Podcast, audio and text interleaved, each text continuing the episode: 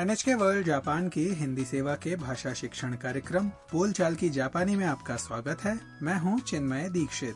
और मैं हूँ सुमिता भट्टाचार्य। जी तो आइए मज़े से सीखें जापानी भाषा।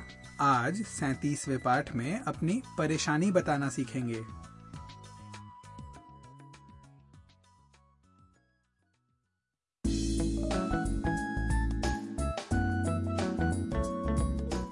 वियतनामी छात्रा ताम अपनी सहेली आयाका के साथ हाकोने में घूम रही है दोनों गर्म पानी के कुंड वाली एक सराय में ठहरी हैं, लेकिन लगता है कमरे में कुछ परेशानी है तो आइए सुनते हैं सैतीसवे पाठ की बातचीत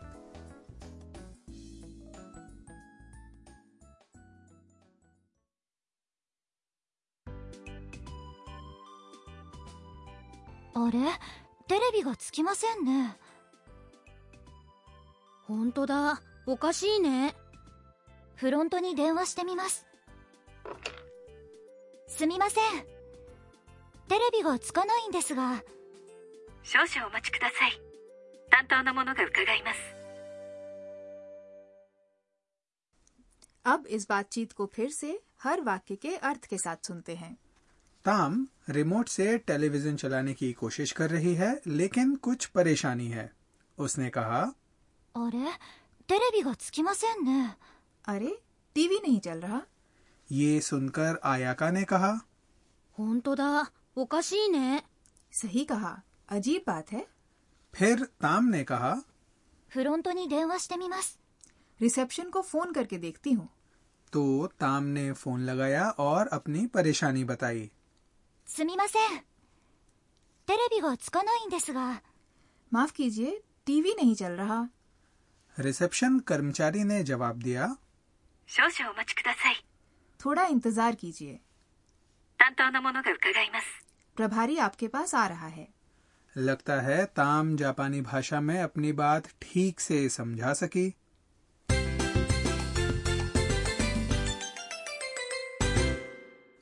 आज का मुख्य वाक्य है यानी टीवी नहीं चल रहा। इसे याद करके आप अपनी परेशानी बता सकेंगे। इस वाक्य में टेरेबी का अर्थ है टीवी या टेलीविज़न और उसके बाद लगा है कर्ता सूचक कारक गा। स्कानाई यानी नहीं चल रहा है क्रिया। स्क यानी चलना का नाई रूप। क्रिया का नाई रूप नकारात्मक अर्थ बताता है और इसके अंत में नाई लगा होता है।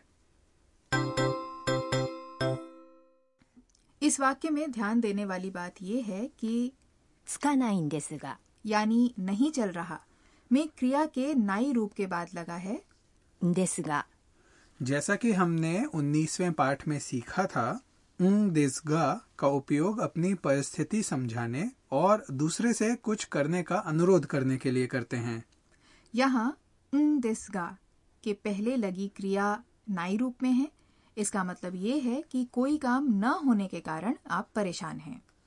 आज के वाक्य में परेशानी है यानी टीवी नहीं चल रहा जिसके बाद ताम ने जोड़ा न देसगा और उसकी परेशानी सुनकर रिसेप्शन कर्मचारी ने किसी को भेजा। तो अब वाक्य सुनिए और साथ साथ बोलने का अभ्यास कीजिए। टेरेबी का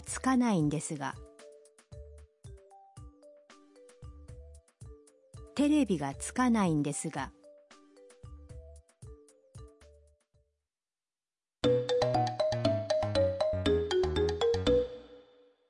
अब एक छोटी सी बातचीत सुनते हैं जिसमें होटल की मेहमान कर्मचारी को अपनी परेशानी बता रही है すみません w i f i のパスワードがわからないんですがパスワードですね。こちらです。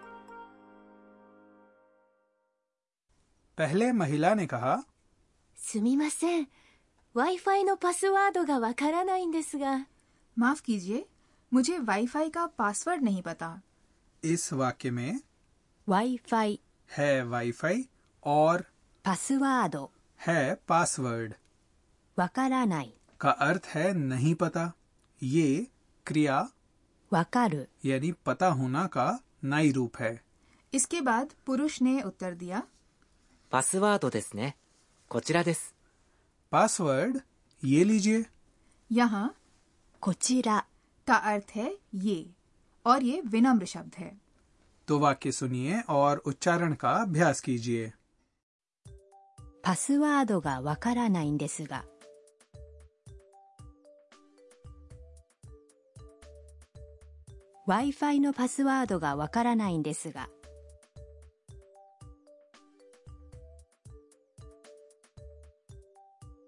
すみません Wi-Fi のパスワードがわからないんですが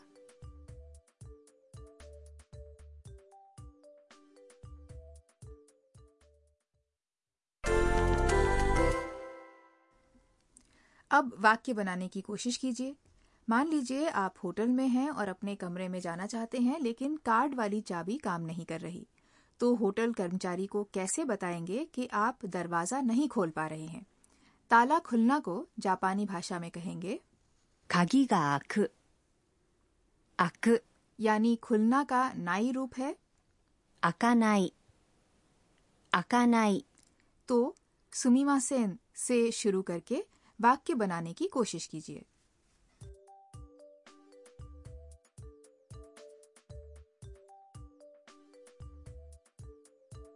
すみません鍵が開かないんですが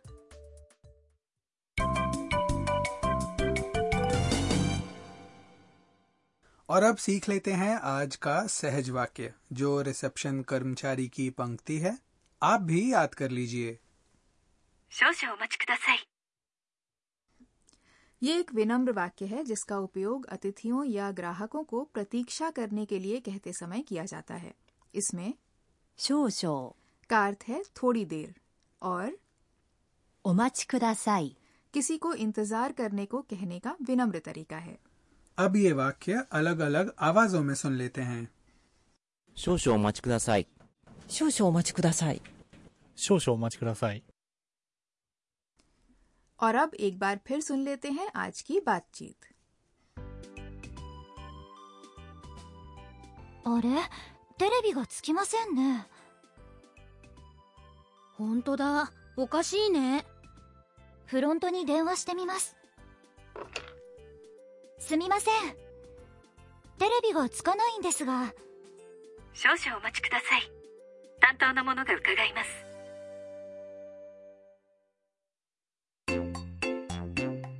はるさんの知恵袋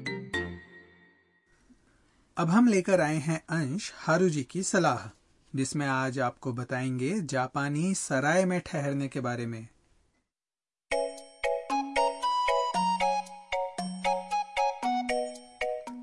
जापानी सरायों यानी रयोकान में जापानी शैली की सेवाएँ मिलती हैं। जैसे उनके कमरों में फर्श पर गद्दी नुमा चटाई तातामी लगी रहती है। इन कमरों में चप्पल उतार कर जाते हैं।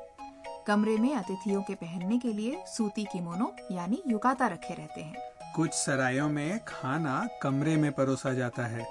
ये पारंपरिक जापानी खाना स्थानीय सामग्री से बना होता है।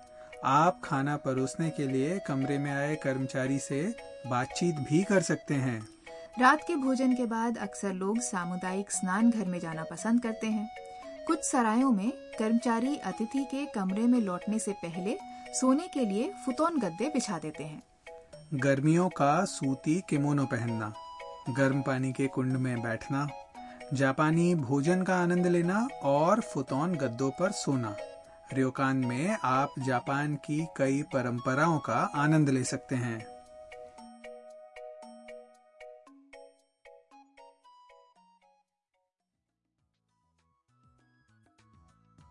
दोस्तों हमारा ये कार्यक्रम वेबसाइट पर भी उपलब्ध है। पता है www.nhk.or.jp slash lesson slash H I slash website पर आप आज की बातचीत का एनिमेशन भी देख सकते हैं। दोस्तों आशा है बोलचाल की जापानी का आज का पाठ आपको पसंद आया होगा। अगले पाठ में ताम और आया का जहाज़ में सवार होकर आशिनो को झील की सैर करेंगी। तब तक के लिए さようなら。